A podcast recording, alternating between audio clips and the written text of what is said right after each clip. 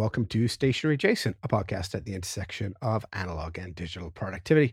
I'm Justin Twyford, joined as always by my friend and co-host, Stu Lennon. Hey, Stu, how's Cyprus today? Cyprus today is living in the plot of a farce, Justin. Oh, I have had a day that if I wrote this in a book, people would say, you need to tone it down. It's not believable. So this won't be a long tangent. Anybody listening, you want to go make a coffee now, come back in 15 minutes. I'll probably still be going. Regular listeners will be aware that I have dogs. I have two of my own and one that I'm fostering. Now, the two of my own, one of them sleeps in the bed, and I mean in the bed. He burrows under the duvet. And the other sleeps in her bed unless she feels a little bit cool, in which case she jumps up on top of the duvet. In itself, not necessarily that unusual, I don't think. Obviously, Charlie burrowing under the duvet is a little unusual. At 4 o'clock-ish, maybe a little bit before, I heard my wife going, "Oh, no!" Oh? And through half-opened eyes, what's the matter?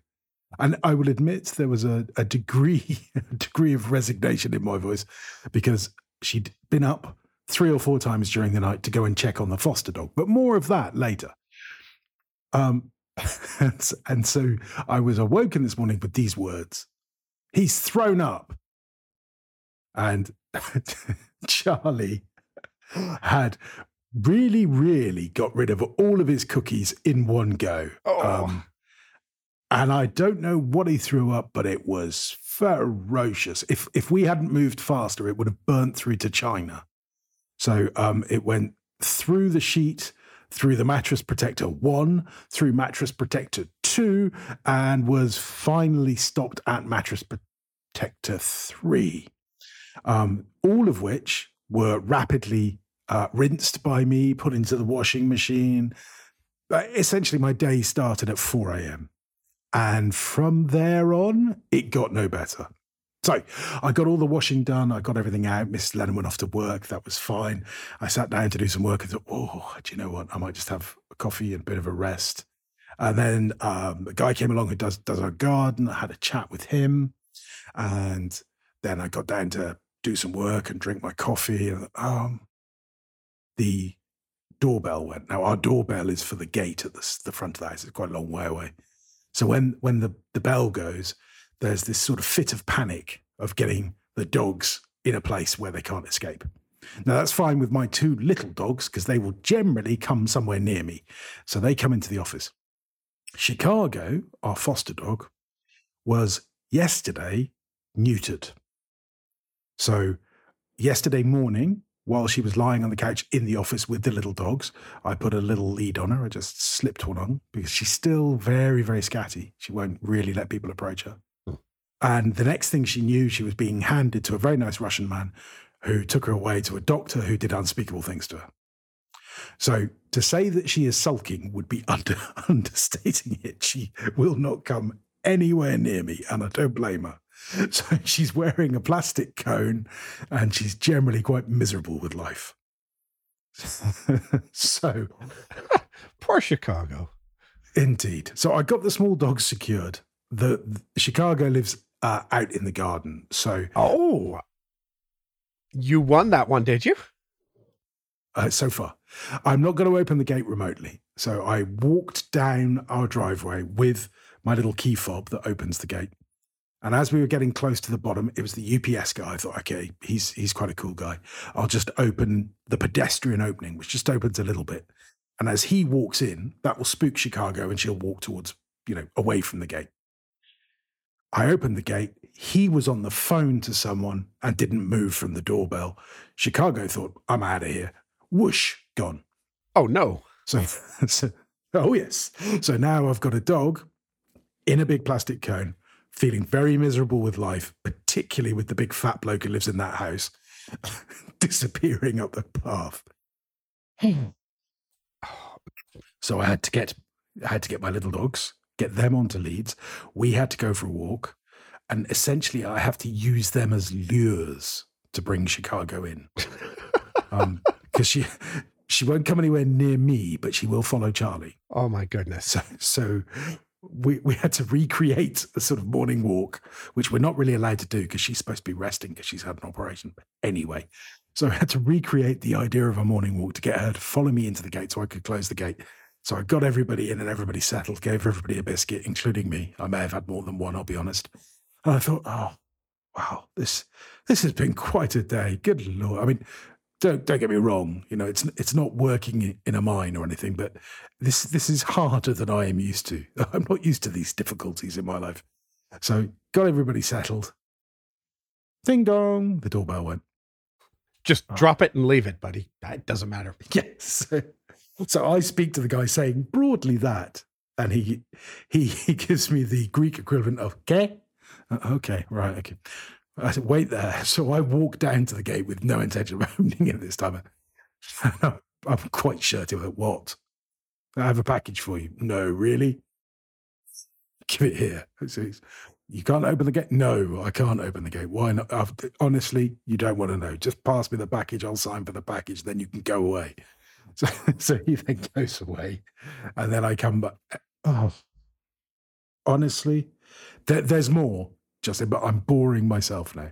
I've just had one of those days where everything, I get the feeling if I opened a desk drawer, it would collapse. Do you ever get days like that where you just think, I'm not going to touch a fountain pen now because if I do, I'll drop it nib first? Yep. And I've just been, so this really is my break. It's my calming down.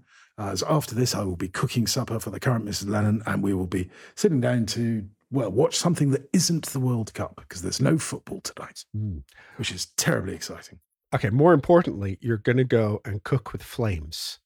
Do you really think after your day that's a good idea? Well, the cooker has all sorts of safety cutouts, and I'm not attempting too much. I'm just doing pasta with courgettes. Everything should be fine, I would hope. But yeah, I will take on board your warning, which I'm sure is well meant. How are things in Canada? A whole lot less exciting than yours, I think. I'm actually feeling pretty good with myself now, Stu. Thanks for that. How's Chicago doing after her surgery? Besides not liking you very much, how's the healing going on a dog that... How the hell would I know? She won't let me within 10 yards of her. She's I've managed to have a quick look at the wound, and that is all good. She's supposed to wear the cone for 10 to 14 days, which is a long time, but natural thing for a dog is to lick the wound, and licking the wound will, potentially could open it up and all that stuff. So she's moving okay, mostly away from me, as I said. She's eating all right, although navigating the cone is frustrating for her. Mm. And I think it's one of the most frustrating things in the world to watch is to watch a dog trying to eat with a cone on. They don't have reasoning skills. So they're like, and you can see them just getting more and more wound up. But she's managing to eat, she's managing to drink. The other two are cool with her. So I think she'll be good. She's now listed on a website as available for adoption. Put the link in the show notes. Yes, I will. I will indeed find the link. So yeah, hopefully that's the big hurdle now, and I've just got to build up that trust with her again. Bless her. Yeah, good luck with that one. I am impressed, though. It sounds like you won the discussion around the house, and she's still outside. Yeah, I mean, it wouldn't be fair to her to suddenly now, while she's feeling a little bit tender. And wearing a cone, say, right, and now all change. Mm. We have got a little den set up for her up on our terrace. So there's a crate that's sitting on lots of carpets and blankets, and is all it's like a kennel in effect. And next to it is where she actually prefers to be, which is an armchair, which has, I don't know if you've come across these. Have you come across self-heating pads? I can't say I have. So yeah, they're kind of like sheepskin with some sort of reflective material beneath. So okay. As the dog lies on it, the thing sort of retains and reflects the dog's own heat. Lovely. I haven't seen one of those. I could use one of those on these cold nights. I'll have to look for that. Are they under the dog section of the Amazon? I don't know. I think the current Mrs. Lennon bought these locally, actually. So who knows exactly where they came from? I think they came from Alpha Mega, which is a big supermarket chain here. But yeah, so I'd said to Margaret, I said, look, if it gets cold, fine. We can look at bringing her in, but it's not cold. I think we went down to about 12 degrees centigrade last night. And you know, a dog is really, really comfortable until sort of once you get below 7 is when you need to start thinking about things. So the internet tells me. Mm. I don't know these things. I know that Coco runs outside. Well, I tried to take her for a walk yesterday, Stu. It was at lunchtime, so it was our warm time. I think it was probably, -3. And she got all excited because I got the leash out and put the leash on her. And we have, as you come out of the house, there's a bit of grass there. And we have sort of two driveways, one on each side, because that's just the weird way this house is built. We went out of one driveway as she would normally go for her walk. She kind of had a sniff, looked at the deer tracks, looked at, well, I'm not sure if they're coyote tracks or what they are. Walked around to the other driveway and came back to the front door and was like, please let me in. Don't let me out. It's too cold. So yeah, walking is a luxury reserved for people that can wear clothes at the moment. Lots and lots of clothes. All the clothes, in fact, because right now I'd say balmy -6 degrees Celsius, which translates to Fahrenheit as burr. Yes, exactly. So we got some feedback that we need to do our Fahrenheit conversions, but I'm just not that organized in the morning. Well, what I'll do is I'll set up another weather app. I'll have two weather apps so that I can have a look at that. Oh, here we go. We'll get Carrot Weather live. I don't know if you heard that, but removing a license plate from your car, is that what Siri's suggesting? No, that's Carrot Weather, which is okay. Yeah, I think I've got it set not to curse. So I was about to think, okay, do I have to go back and edit that one out then? No, it's fine. That was a nice one. Yeah, there's no cursing as far as I'm aware. I'm just now trying to... here we go, units. Of course, it's going to tell me what it is here, but it's not going to help with what it is there. So here, it's 66 degrees. Feels like 68, apparently.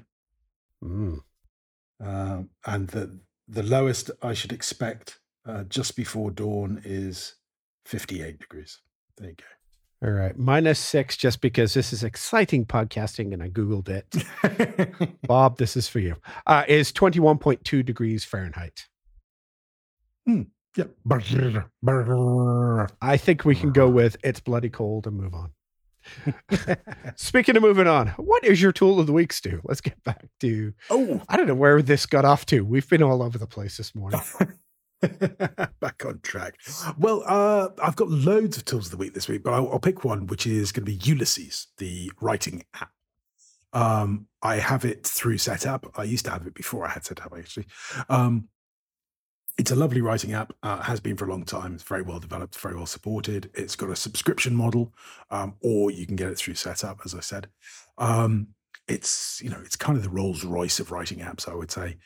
I was getting a little bit tired of it. And so what I did was I just refreshed how I used it and sort of went back to first principles. What do I want? What do I want to see? And if you fiddle about with the settings on this app, and I think many others, you can actually really customize them down to what you want. So I have a beautiful blank canvas that has no Chrome on it, no distracting menus. I can just write. And then if I need to bring up menus and stuff, it's all a click away. It's easy. So that's my tool of the week, I guess, is app customization. Oh, there you are. Ooh. What about you? What's your tool of the week, Justin? Well, mine is Zoom. Now, I try not to take video calls.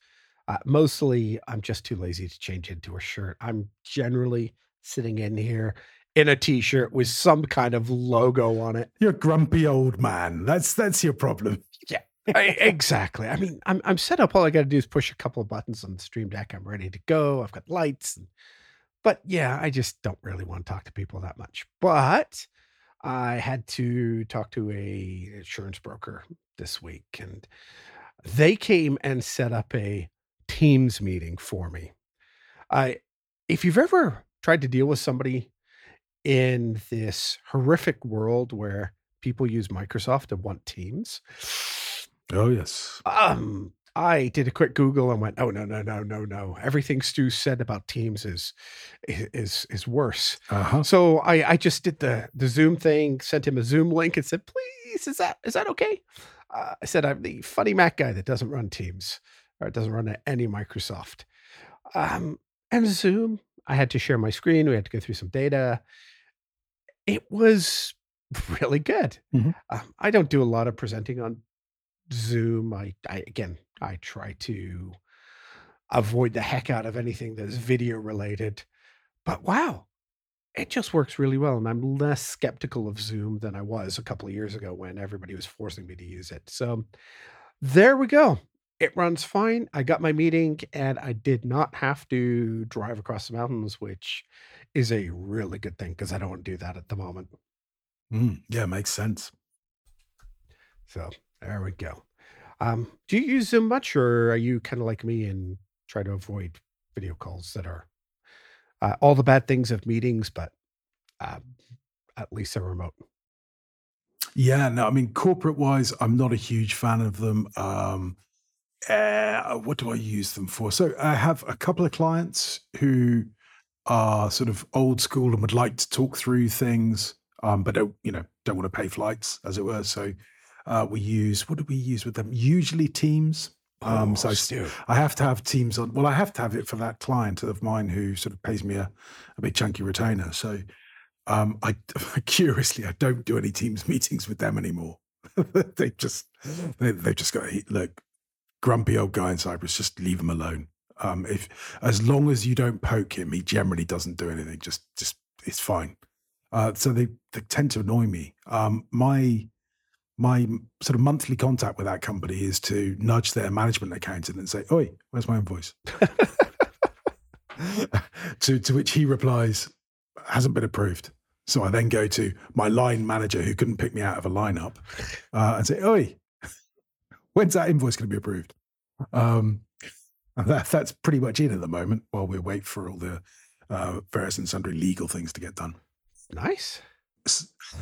Yeah, it's good work while you can get it. But yeah, so I do a mix. I have FaceTime. I do FaceTime with you and TJ. Every day I do a WhatsApp with my mum. That's her sort of, she's familiar with it, so we use that. Does that do video as well now? Yeah, it has done for a long time, yeah. Oh, good. Facebook stealing your face. Yeah, indeed. Oh, sorry, Meta stealing your face. Let me keep up with the Meta. And Zoom I do. I used to do with the Focus guys at Blanc Media, and yeah, some sort of worky people come through on Zoom. I think they're all much of a muchness, to be honest. But as you say, just that whole Microsoft. Oh, you want to use one of our services? Let us take over your computer. It's just, oh, no, I don't want Outlook. No, I don't want Word. No, I don't want Excel. It's just so domineering as software goes. It's just so bloated and horrible. This from the people that were spent 5 minutes complaining about how broken Apple's AirPlay is before we got online today. So, yes, right. I'm not sure we can throw stones while we're living in the greenhouse. Apple's greatest weapon and greatest reason for its success is that Microsoft is just worse. That is true, I guess. I've got a seminar later. I need to get some PD hours for the end of the year, the joys of having a designation. Mm-hmm. And so I signed up for sort of an advanced Excel reminder. And I was looking at the slides last night, and these are screenshots from a Windows computer. Mm-hmm. Oh my God, it took me back to like 1995, Windows 95. It's still not pretty. And I don't know if... I always thought Windows 11 was supposed to be a much nicer look, but I don't know why these slides were written. They could have been written in 1995. Look. It just looks so horrible. The fonts and the busyness of the checkboxes. It was like, oh, just give me a preference pane. Anyway, enough on topic. We've got a topic somewhere in here this week, Stu. We're gonna have to get to it. Have we? Are you sure? I think so. I'm just. We have to wait now because there's there's a Microsoft program opening on my computer as we speak. Oh, you didn't push a button, did you? Oh, no. I just it just something you said. Okay. This is from IT help desk of this client. Afternoon all. We now go to a bold font. This needs to be run manually on work PCs and company laptops with some very peculiar capitalization, but I digress. Then select the start button. Arrow, set on settings icon, arrow, update and security, arrow, Windows update, and then select check for update. Once done, if prompted to restart your device, please do so while making sure that you've saved your work to avoid data loss. And then we're back to bold. Please do not upgrade your laptop to Windows 11, as this is being tested by the IT infrastructure team. Ooh. I mean, who needs an IT infrastructure team, eh? And then it's, this should not be done on the WVD main pool servers as our provider, company name, are responsible for patching those servers. Users who have their own dedicated server will need to patch their own respective server, open bracket, S, close bracket.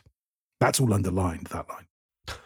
We will also continue to push through patch updates to devices that have been identified to have software that is out of date.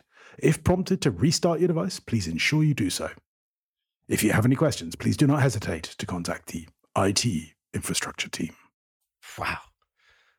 That sounds great. That sounds like one of these guys that calls me on a 1-800 number and tells me my Norton is has been suspended or that they need to refund my money. And here, just use TeamViewer.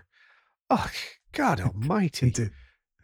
Do not upgrade to Windows 11. God, don't do it. You'll break everything. Oh. And it might look prettier. And I all this stuff just comes through and I just press delete.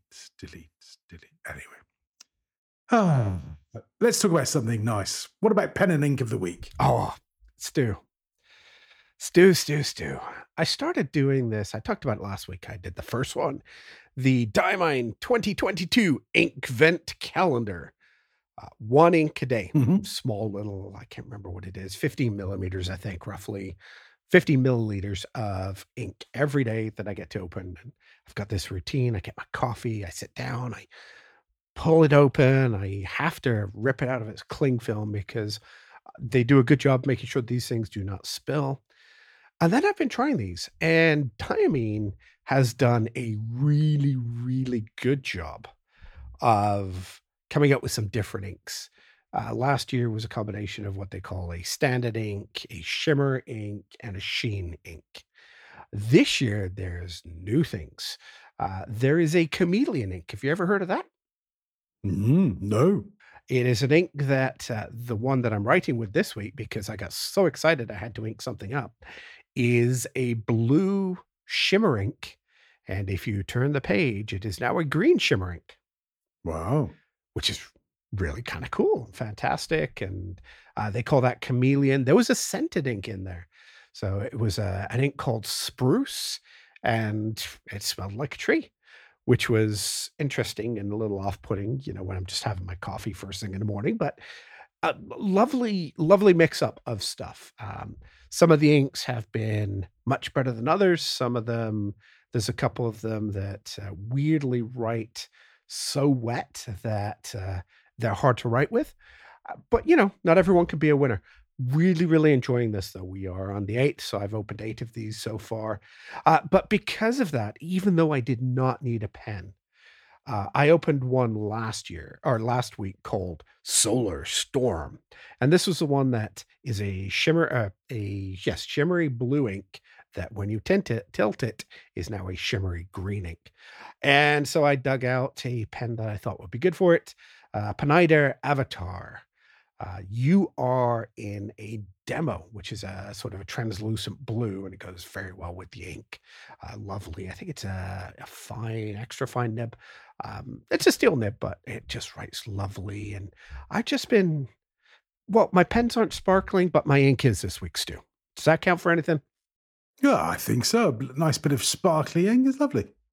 I know you're quite a fan of the Diamine as well, so maybe you can get some of this stuff to try because it's really, really cool. There's been a couple of these chameleon stuff. Yeah, I mean, the thing for me and proper ink shopping is I have to go proper ink shopping. So to get the stuff delivered here without all the hassle with customs and Brexit and all that jazz, I can't really get it from Nero's. I have to go to someone bigger who's got all the registrations, which means someone like Cult Pens, and then I have to spend a certain amount of money. And I'm determined to lessen my stock a little bit rather than just keep adding to the ink. I want to actually use some ink.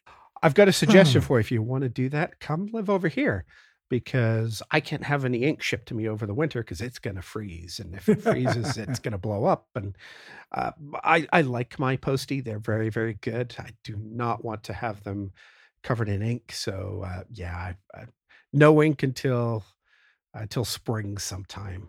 About the same time that I could see my lawn again, because it's still white and cold here. Well.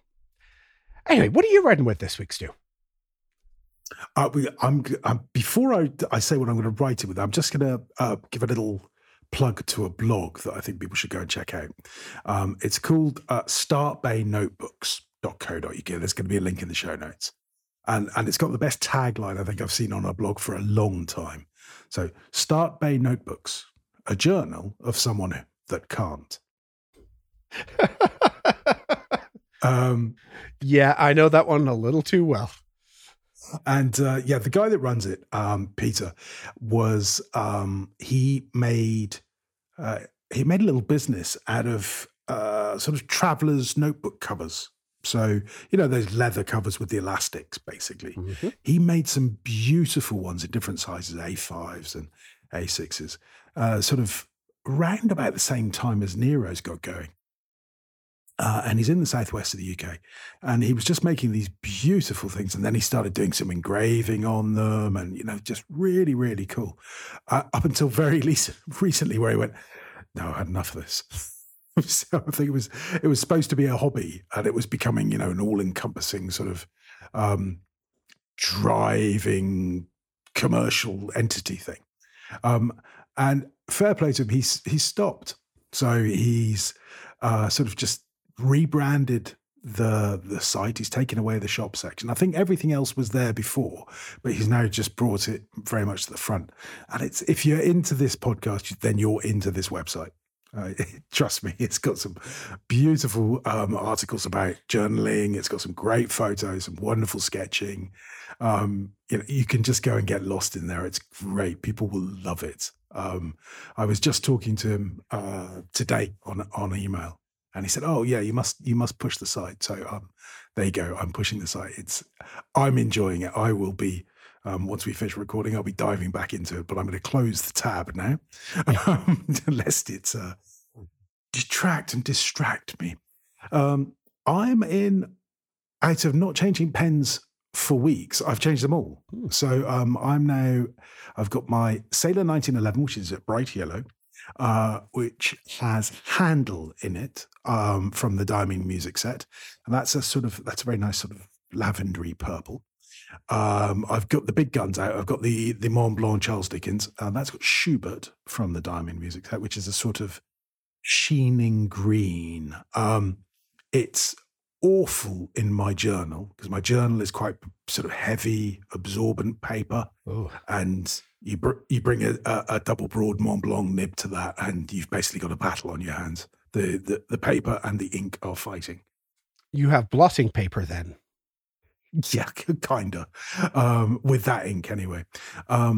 With Tomoe, it's lovely. It lies on the top and it sheens. You just have to wait a fortnight before you can turn the page. But it is just a huge nib, and it works really well on my pocket notebook, which is still the little Pebble Glacier. So I'm really enjoying it, but it is very impractical. So you can't do a lot of writing with it, or I can't.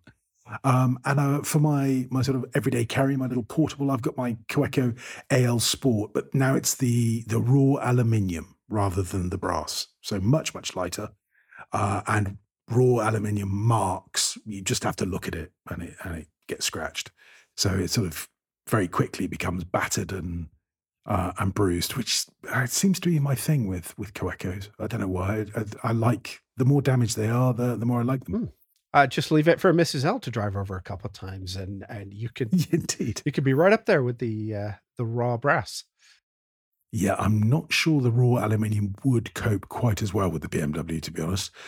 It is quite a lot sort of lighter, and it's got a red cartridge, random one that from my sort of lucky dip. But yeah, loving it, enjoying my pens at the moment. Ah, it's lovely, isn't it, when you can just really get that enjoyment out of them, even if they're not particularly practical, like a sparkling ink that changes color. They're just fun. I quite enjoy this, going through and cycling my pens and my inks. It's great. I'm glad you're having fun. All right, Stu, here's a question. How did we do this year against the plans we set last year? That's a tough one. This kind of follows up a little bit on our conversation yesterday, last week, while we were talking about coming up with our goals, our themes for next year. I went through this week, Tuesday, Wednesday, so a couple of days ago, the Sean Blanc program, Plan Your Year. And part of that was I dug out my long-forgotten, I should say, plan my year from 2022 for this year. Ha! What a naive young man I was. Such expectations on the way this year was going to be. But I kind of went through and dug that out and sort of did a bit of an evaluation of how did I do against my year last year. Have you done anything the same? We talked a little bit last week about it. You pulled off your cards that you've got stuck on your wall, took a look at them. What do you think? How did you do compared to last year, Stu? Well, I've written two answers to this. First of all, I wrote terribly, and then I wrote, "Hey, not bad." And I was sort of reminded of how the attitude that you bring to that question can very much determine the answer. And I think it's really important. In fact, I think it's probably the most important, because planning, we tend to be very, very optimistic. Planning is what you want to happen, not what is likely to happen, but what you want to happen. So it assumes all sorts of things that, you're going to be generally on focus and doing the things that you want to do, that, disaster is not going to befall you. And as I think probably both of us can attest, that ain't how life works. So I have to be very cautious when I'm looking back, not to turn a review into some sort of self-flagellation exercise, and find time to focus on the positive. So, okay, so like you, I sort of was working from the Sean Blanc Plan Your Year. Which is, is rerunning at the moment, isn't it? But I did it last year. And so I had a few, I'm sure they're not called goals and they're not called objectives. I can't remember what they are, statements perhaps. Mm-hmm. But around health, I wanted to move more and lose some weight. And so I'm going to give myself 50-50 there, because I move a lot more, but I've gained weight, particularly over the last month. For the last 4 weeks, Justin, honestly, anything not nailed down, I've eaten it. Even the dogs have looked a bit nervous at me from time to time. I don't know what's going on. It's some sort of comfort eating, I think, and stress reaction. That's what I'm going to say. Which takes me to health too.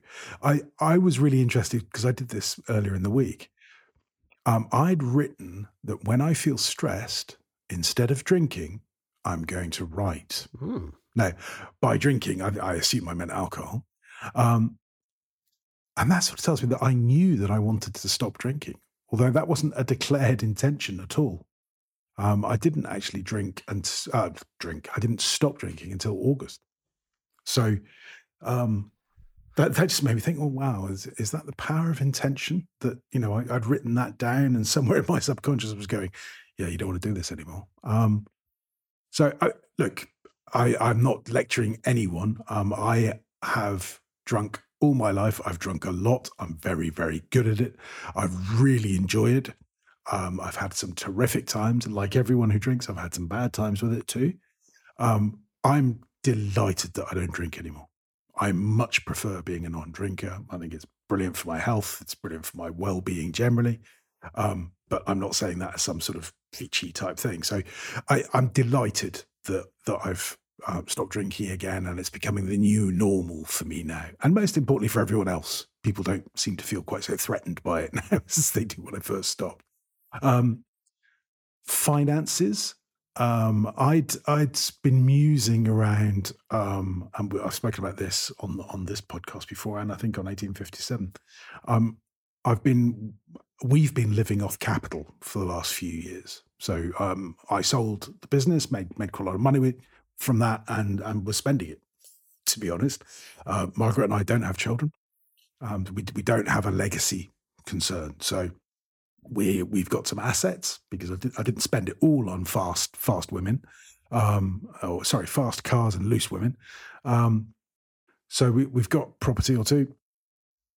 We've got some liquid funds, but I've reached that point where I was going, you can't do this forever. I suppose the sort of standard thing is you should never live off capital. You live off interest, or if you're very clever, you live off interest on the interest. And we decided that we were going to put some money into investments, sort of lock it, take it out of the current accounts. Let's put it that way, and sort of live more intentionally. And we're doing that now, although it took us the best part of a year to get there, because it's quite easy when you don't really have to think about what to spend or what not to spend. Whereas now we do, because I'm living off sort of current incomes. So that was, I suppose, pretty good. Mm-hmm. Although being disciplined is still not my strong suit. Oh, new Apple shiny thing! I was about to say, yeah. Where did the new expensive fancy Mac fit into that? Or do we not talk about that? That's one of those. That's a needed expense. Well, the Mac was bought by one of the companies. So this is my get out clause is that I can.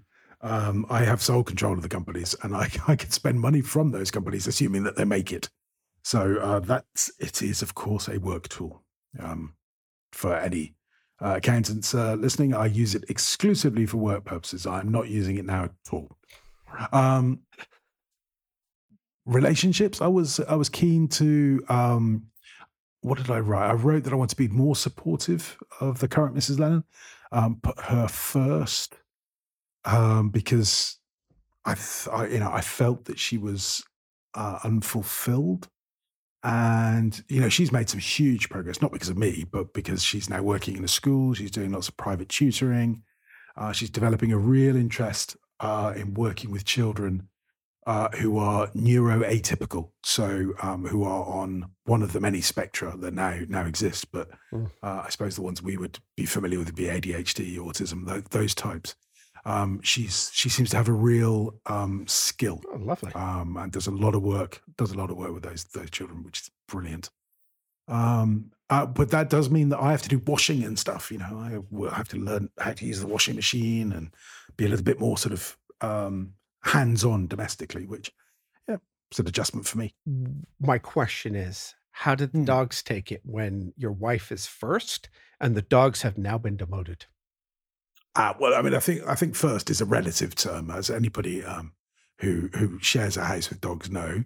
The dogs are always first. But there's a little bit of jostling between the humans beneath as to, you know, who is less last. I think it's probably the best way to put it. Oh no, the less last is us. We are always last, Stu. It's just a question of which one at any one point is first, you know, in that pecking order. And if you've had kids like I do, they're up there too. It's you know, that last. Oh, I'm way down there. Yeah, I mean, I'm still very much. I think the dogs look at me as the person to whom delegated. Has been delegated all the work around the dog. So I do the feeding and the walking. I do the cleaning up after. Although, obviously, if one's thrown up in the middle of the bed, that kind of affects everybody. So, yeah, the dogs are the dogs. So I was pleased with that. I am pleased with that. Creativity. I wanted to finish my novel. I haven't. I think I may do. I haven't written anything for a couple of weeks now, but there's all sorts of reasons behind that. But I am sort of moving towards the climax. There's not that much more to write, but that will take me to the end of a draft. There's still a lot to be done after that draft, editing, redrafting, all of those types of things. So I'm not going to get anywhere near finishing the novel by the end of this year, but I've made a lot more progress than I had in the years previous. Good. So I suppose you'd sort of say, okay, there. Focus, I wanted to do less. So one of the reasons I signed up to do the focus course was that, one man's multi-potentialite is another man's jack of all trades. And I felt I was perhaps drifting towards the jack of all trades side of things rather than the multi-potentialite, in that my attention was scattered. I wasn't really concentrating on anything. And so I've managed to streamline that a bit. I think there's more to do there. You know, I've got two companies, that's probably one too many. And I've got, you know, podcasting, I've got a little bit of voice work that I'm doing. I've got my hobbies. I've got a lot of stuff on, and I need to work out which is most important to me. I think that problem has not been resolved. Mm-hmm. It's one that takes a bit of time. Adventure, I wanted to finish my Camino, but I didn't. And that was a decision. The two of us, you know, we were talking, and Stu lives in Ireland. He's got two little ones. As we were trying to work out how COVID was unfolding and how it was going to move, it was enough for us to go, not sure how it's going to be, not sure I'm prepared to make bookings now. If we're not going to make bookings now, then it's going to cost a lot more. We'll just leave it a year. So, you know, that was a conscious decision. What about you? What about you on all your sort of, you know, goals and plans and statements, whatever we called those things? I can forget. Well, it was funny because my first reaction was 2022, well, sucked. That was my first thought. You know, it's like, oh, I didn't do anything.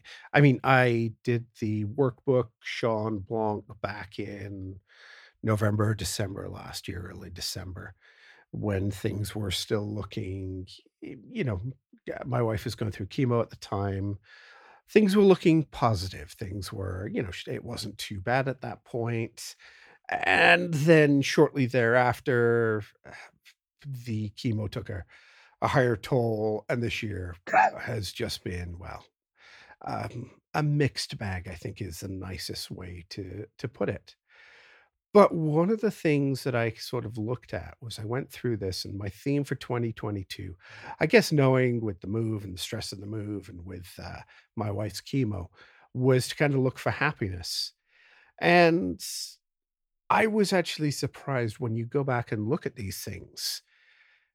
It is a mixed bag, and the mixed bag contains some really, really good things. And I wanted to sort of focus a little bit on, hey, yeah, I know there's a lot of bad that happened this year, but there's also a lot of good, and trying to find that good and look for the good, much like your decision to not drink alcohol anymore.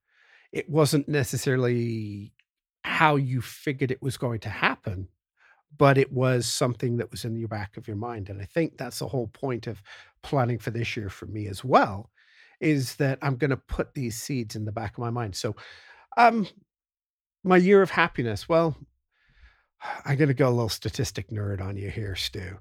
It was a big bell curve of happiness. Ooh. If I looked at my year, July and August were really, really good months.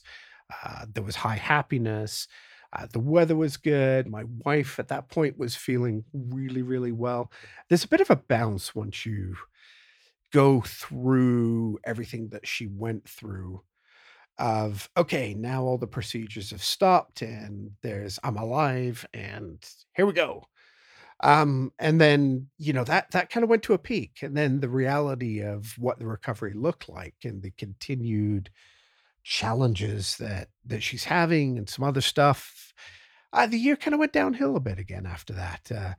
I know a bell curve is supposed to be, you know, it goes out in 3 standard deviations, but I'm kind of thinking the rest of my year went downhill in 1 standard deviation for the nerds out there. You know, correlations, to stay on the metaphor, were the family's health challenges and weather.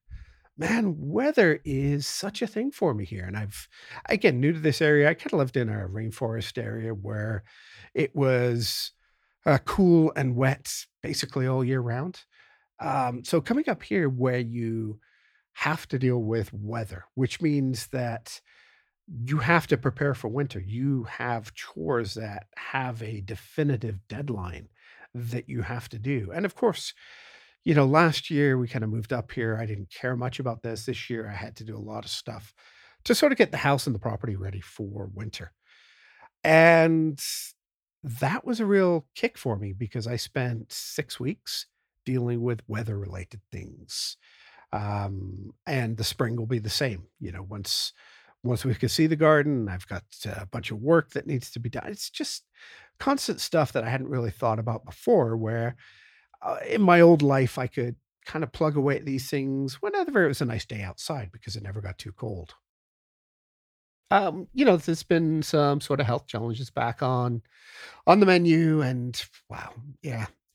Just this winter has sort of kicked the happiness right in the probability distribution because we're going to stay on that metaphor and kill it. But you know what? When bad things happen, just surviving is enough cause for celebration because, you know, you could really look at this year and you could look at all the negatives, but I think there's so many positives.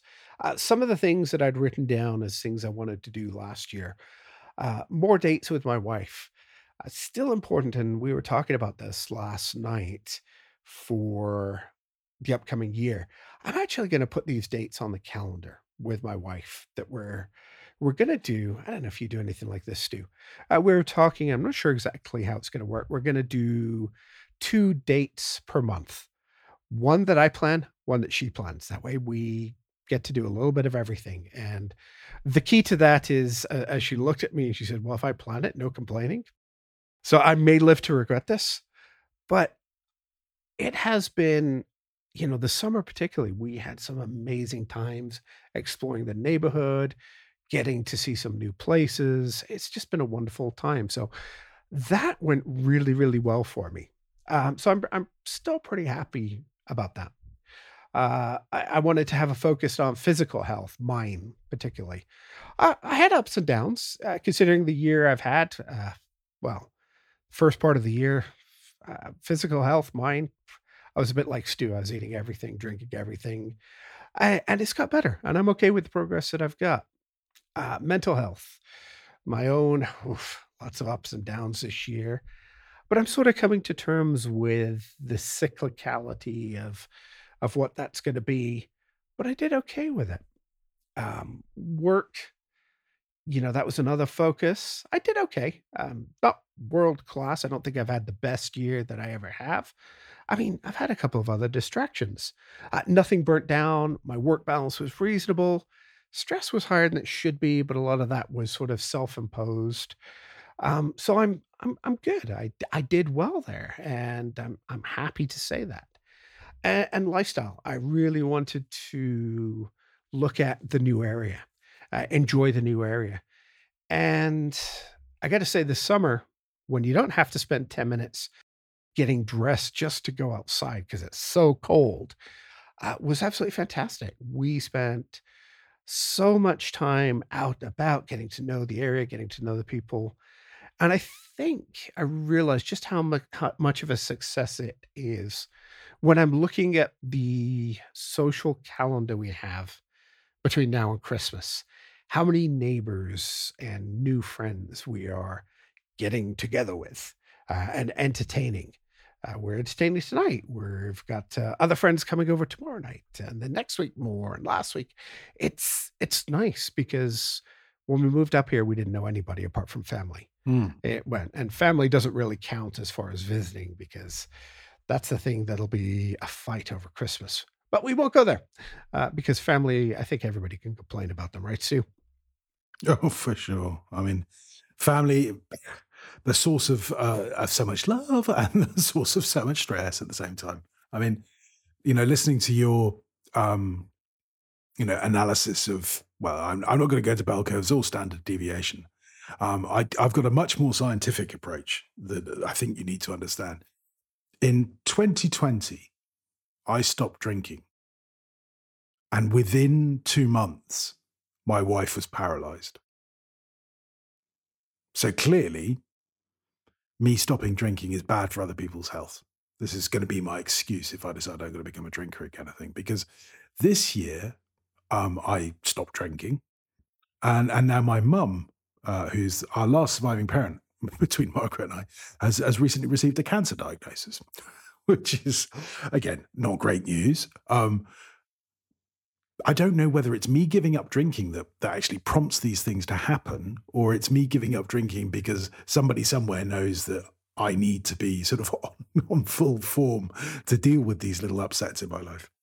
But, you know, those types of things happen, you know, particularly to people of our age. You know, we're getting to the stage where, you know, people of our generation are getting, you know, illnesses and, you know, feeling knocked back, let alone the generation before us. So you kind of have to factor in that those things are going to happen now. And I'm not sure that was true when we were in our 20s and 30s, or maybe it was, we just never noticed. I don't know. There was no life after 30 when I was in my 20s. I thought, if I make it that far, I'll be doing well. But, you know, that's just my own approach to life. I didn't think about getting older and, you know, probably I'm going to live to regret that at some point, but yeah, it's a tough one. If it's a tough one, everything does change, and nobody, when you're planning, can predict what these changes will be and what the impact's going to be on you. But I think looking back and just trying to come up with some of these positives is a good thing. How about you? You managed to find some positives as well out of the last year. Yeah, I mean, I think, again, because we're, you know, old and useless now, we can be a little bit more objective. So I used to be very focused on the bottom line, on the output of my businesses, how much money they're making, that type of thing. They're surviving right now. They're not making a lot of money. And do you know what? Surviving's pretty good. In the economy that we are in the sort of state of the world, I'll take surviving for the moment. Our sort of personal finances are in better shape because we're just being more mindful about them, I think. I don't drink anymore, which I think is good. Probably why their finances are in better shape. Well, yeah, it would certainly help, I'm sure. Although the fact that I'm sort of the most recent Apple devices haven't appealed to me probably helps just as much. And, you know, I kind of feel set up for really getting on top of my sort of main goals for 2023, whatever they will be. Although I'm pretty sure I know what they are. So I'll save that for another day. So, yeah, you know, COVID casts a very long shadow, and I'm not sure the world yet recognizes how long that shadow is and how deep that shadow is. And I think we probably do need, you know, okay, back to dogs, you know, you need to sort of shake it off. Go, right, okay, here we go. Let's go on to the next adventure. I think it will take us a while to be sort of back to where we were in 2019. For a start, we'll all be 5 years older. Mm-hmm. I'm just thinking, if we were dogs, would we still have the cone of shame on us? Well, yes, she's wandering around outside. Poor little thing. I haven't seen her for a while. It's gone dark here now, so I imagine she has gone and snuggled herself up on her little mat on the couch, and she sits there majestically, sort of surveying the garden, waiting for Mrs. Lennon to come driving up the driveway.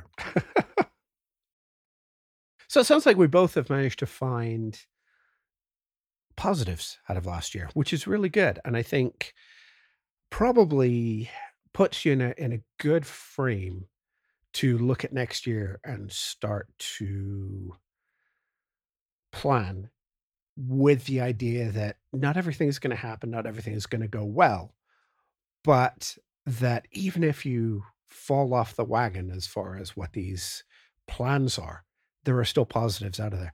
Would you agree with me on that one, Stu? Is that something that you could take out of this? Is that, yeah, there were some positives out of this year, despite everything that you could complain about? Oh, definitely. And I think, the very act of sitting down and thinking about these things, I think is important, and I think is helpful, because it helps give a realistic appraisal of where you are in the world, what you hope to achieve. I remember doing these sort of exercises as a young man, and I'm going to be earning triple my salary. I'm going to be living in this part of Paris. I'm going to be doing this. I just look at that and think, well, if you achieved all that in 10 years, it'd be magnificent. And you're talking about doing it in a year. It's just completely ludicrous. It's like those people who start January the 1st with 14 resolutions that they're going to go to the gym every day, swim, 5 kilometers, walk 10 miles. You just look at it and you go, well, by the middle of January, you're not going to be doing any of those things. Oh, sure. I didn't shoot down your 2023 plan.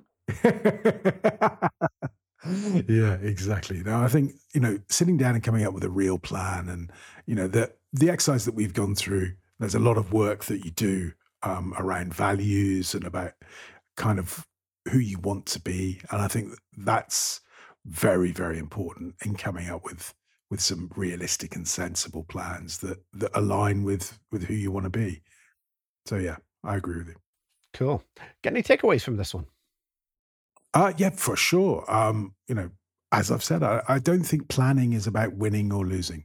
I don't think the idea of reviewing the year is, did I hit my targets or did I not? I'm sure that happens in businesses, but when you're looking about life and the sort of the areas that our lives all span, personal, health, hobbies, creativity, work, it's a much more balanced thing, and it's about a direction, it's about progress. What about you? What's your takeaway? Well, mine is right up there with yours a little bit. I was going through thinking about this, and the quote from Mike Tyson, everybody has a plan until they get punched in the face. And I thought, it's really how you roll with the punches and then get up when knocked down. That's much more important than how you plan the fight. And, looking at it was like, yeah, I rolled with some of those punches this year, and I think it was a good, successful year, all things considered. So that would be my takeaway. Have a plan, but roll with it. Roll with the punches. Get up when you get knocked down, and carry on going. Absolutely. I mean, life will throw you curveballs, as we've both got experience of this year, particularly. And you just have to amend and adjust and be ready to cope with all that. And so what we both thought was important at the beginning of the year probably turned out to be less important. But the things that came up were very important. Mm-hmm. It's just the way it works. All right. Stu, where can people find you on the interwebs? And more importantly, how is Mastodon going? Because we haven't talked social media yet at all this episode. Mastodon is okay. It's fine. It's, as you might expect, it's smaller than Twitter. It has, well-documented problems in terms of discoverability, finding people, finding conversations. It's not Twitter. But for all that, it's so far for me a much calmer, more gentle environment.